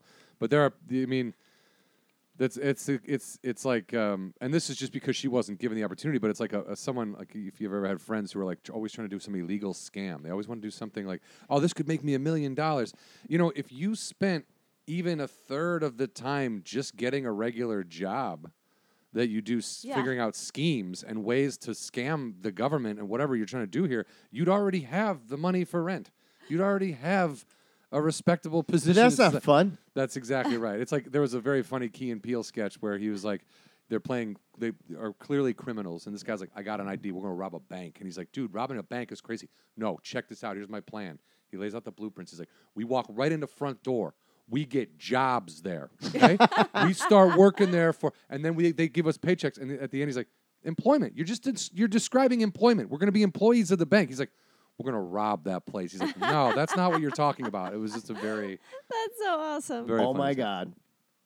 So the Key and Peele thing, I forgot to tell you this. Yeah. So upstairs, which you have been upstairs because we filmed Mm-hmm. upstairs, I have a fake fireplace. It came from Oh, the yeah. Herald Examiner, a building that I used to run, that Oh. Key and Peele had built a set in. The Obamas.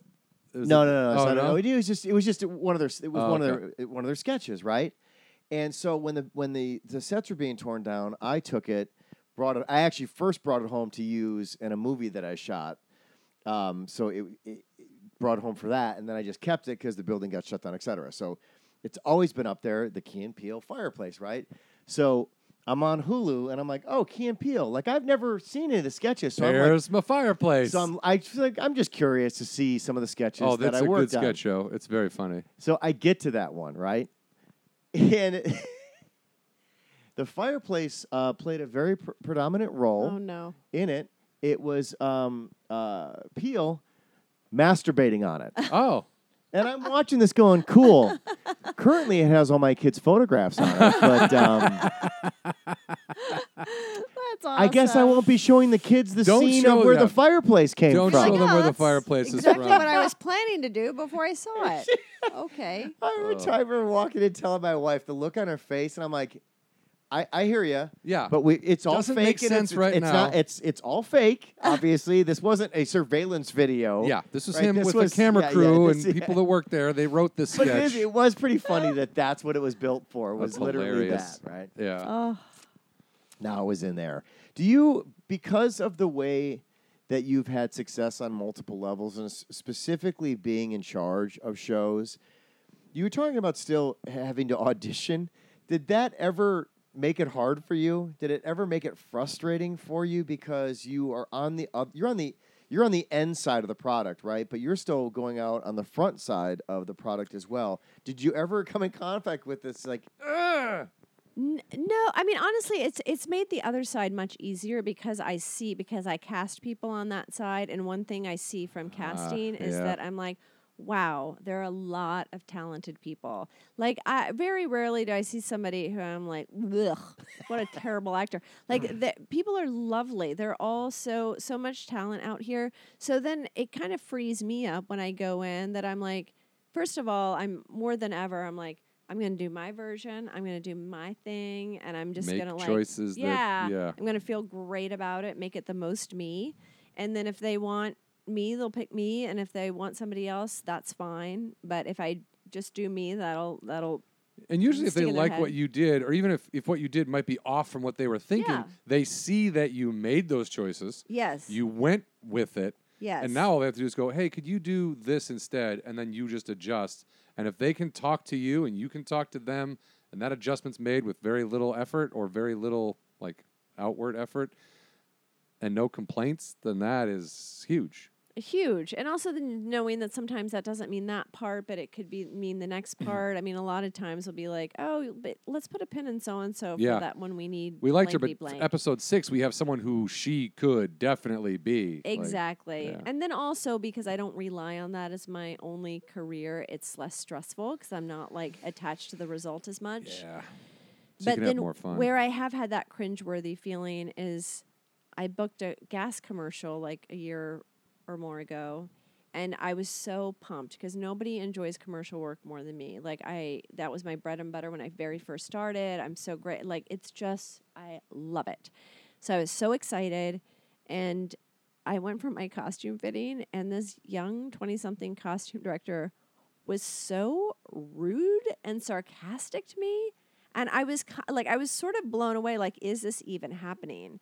And uh, like, I put a jacket on. I was like, oh wait, I kind of uh, have to pull my sleeve through the jacket here. It kind of got scrunched up in there. And she's like, "Have you ever put on a jacket before?" what? And that was just like the tip of the iceberg. It went off. She was like, "Could you please not stand over here?" Uh, oh, did you not see that I was busy with him? Like, blue and I so badly in my one mind wanted to be like "Mm, it's just I, I don't know it's just kind of interesting because I often find myself in a position of hiring costume people Yeah. you know what I mean Yeah, But I and I would like- never hire anyone with your shitty attitude.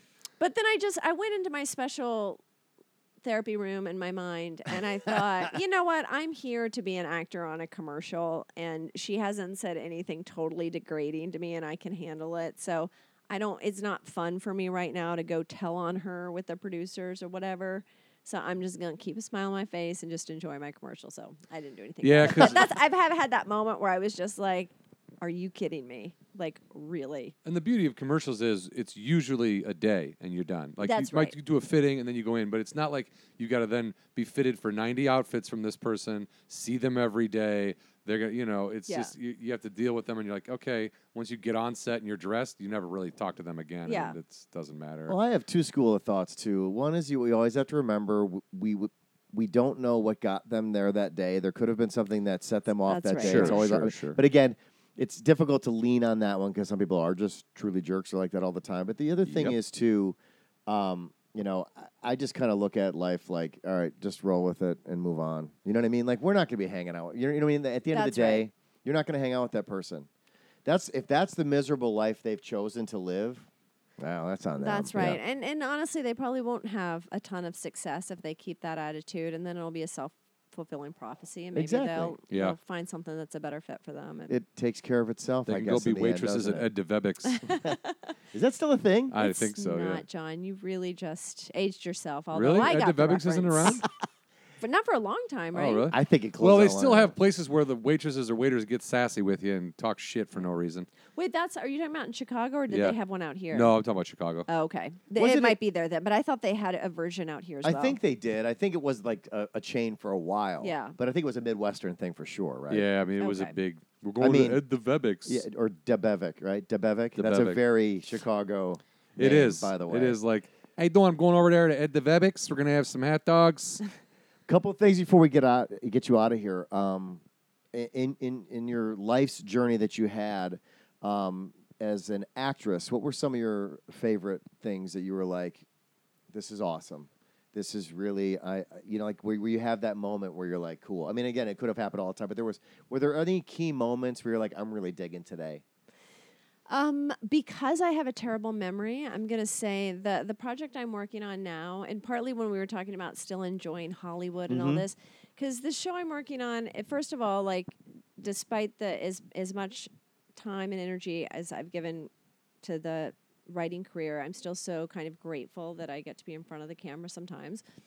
And this show is set in the 1850s. So whenever you just look around and see something that Hollywood created, you're like, Especially that so extreme. Yes, I'm like Hollywood created the 1850s, and all these props people and all these designers made everything so specific and accurate. It's amazing. And then I get into this amazing huge hoop skirt and and this this um, big outfit exactly as they wore. Um, and it, it's so it's so cool, and I have to consult with a dialect coach to get the dialect. I just feel like I'm getting all of the Hollywood things I ever dreamed of yeah. to be in front of the camera, and it is so cool. And I, every every day that I spend on set doing that role, I I have that.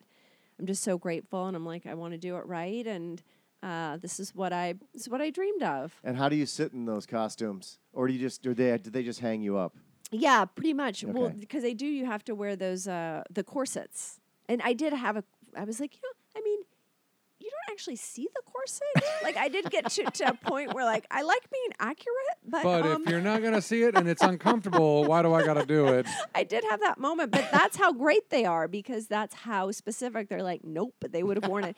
But I, my first day on set when they were like, "Do you want me to like untie the back during lunch?" And I was like, "Nah, I figure if I'm like in it, I should just stay in it for the rest of the day." And that was the only day I did that You were because like, you I was can untie it. Lunch. I was having like severe panic in the middle of the lunch where like trapped, trapped in my own body, trapped in my own body, can't breathe, can't breathe. Oh my How did these people eat back then, ma'am? they did not. The they did women did not. not, eat right. back then. That's how. Al- Also, they all lived to be 14 years old and then yes, they died. that's so exactly right. Again, going They back. never grew out of into an adult frame. Uh, Hank Williams. Go all the way back to Hank That's Williams. what I was right? thinking. Twenty nine, God. and he died at twenty. And he died at 29. Oh, Well, thank you so much for sharing. You guys are the Yeah. best. This has been so fun. Yeah, thank you. Um, and you can see uh, that the um, uh, Dickinson is on Apple TV. Yeah, when does that coming all up. start? Yeah, so November 1st, they're Oh. going to premiere. And then I, I think they released the whole first season at once. I'm not quite sure about that. But but Apple TV's, or I guess what the Apple streaming service will premiere November 1st. So Okay, so it premieres when the service premieres, essentially. correct. Oh, awesome! So if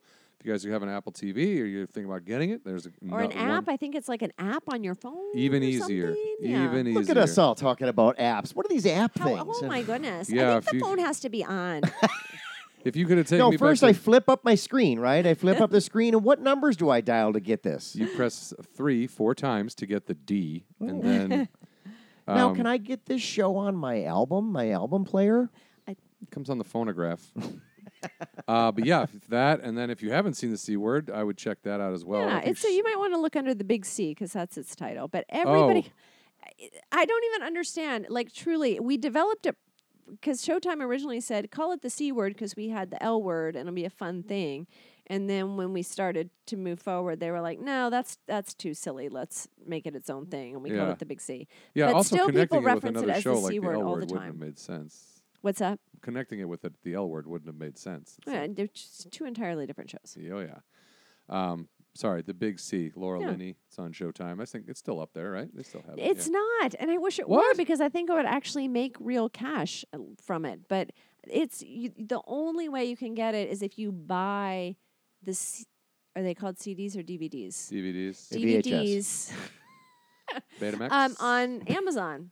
You're like you cannot find it on any streaming service. It's such a well, bummer. that could, and then that could change. You know what I mean? Yeah, that's Th- right. th- I'm hoping. Some of that stuff comes and goes. They put stuff on at Netflix. They take it off. Showtime That's will bring right. stuff back. So That's right. Um, I, I would hope they would bring something like ba- that back, only because it's a subject matter that is still relevant and will be relevant People are until still dying, guys. we've decided that we've cured Yeah. cancer. You know. Yeah. All right, Um, all right, so go buy those DVDs then, everybody. I guess. Yeah, Yeah. why not? Do it. I still like to get, you know, the touchy feely hard copies to show up every once in a while. pop 'em in. Collectors, collectors still love the DVDs. Actually, I was just kidding. I, You can I- sell them on Craigslist if you don't. Oh, we talked on about Craigslist off air, so now it's not even my reference. No, no, we is to talked about Craigslist. it. I think we we were talked about Craigslist. Did we? Yes. Yeah. Okay. It's hard to we we blur the lines How long between have I been reality here? and podcasting. Yeah. Also, this is day three, so we've done a lot of different stuff. It's like a dance marathon. You- you- only you didn't know So we Jerry Lewis yeah. comes out like, all right, everybody, like, how long is this going to be? Well, Jerry Lewis is here. It's a telethon. I'll still I, I, I, I we'll leave on this, but I remember um, being able to go to a set. I think it was the last movie Jerry Lewis ever made, and uh, I saw him sitting in his trailer. Like the trailer door was open, he was in a seat, literally just sitting right to the door, staring out. And I had this internal battle of like, you know, when I was a kid, I used to watch Jerry Lewis movies. And I really want to go over and just be able to say, I mean, I'm physically in the same area as the guy. Go say hi. And then there's the other side of me. It's like, everybody says he's a complete jerk and an asshole. It's going to wreck everything in your life. And so, like, literally, I think at one point you made eye contact from a distance. And I was like, well, this is just an awkward eye standoff now. So I'm going to go ahead and leave. Goodbye. Right? and That you was it. probably you probably would not have been super impressed with me upon meeting Maybe I made, I guess, again, going with it, that was the right choice at the time. Yeah, yeah. Well, on that sad note, Darlene Hunt, Something- thank you so much for Yes, coming. thank you, guys are the very best, much. so fun. really appreciate Thank it. you. Uh, thanks everybody for listening, and uh, tell your friends.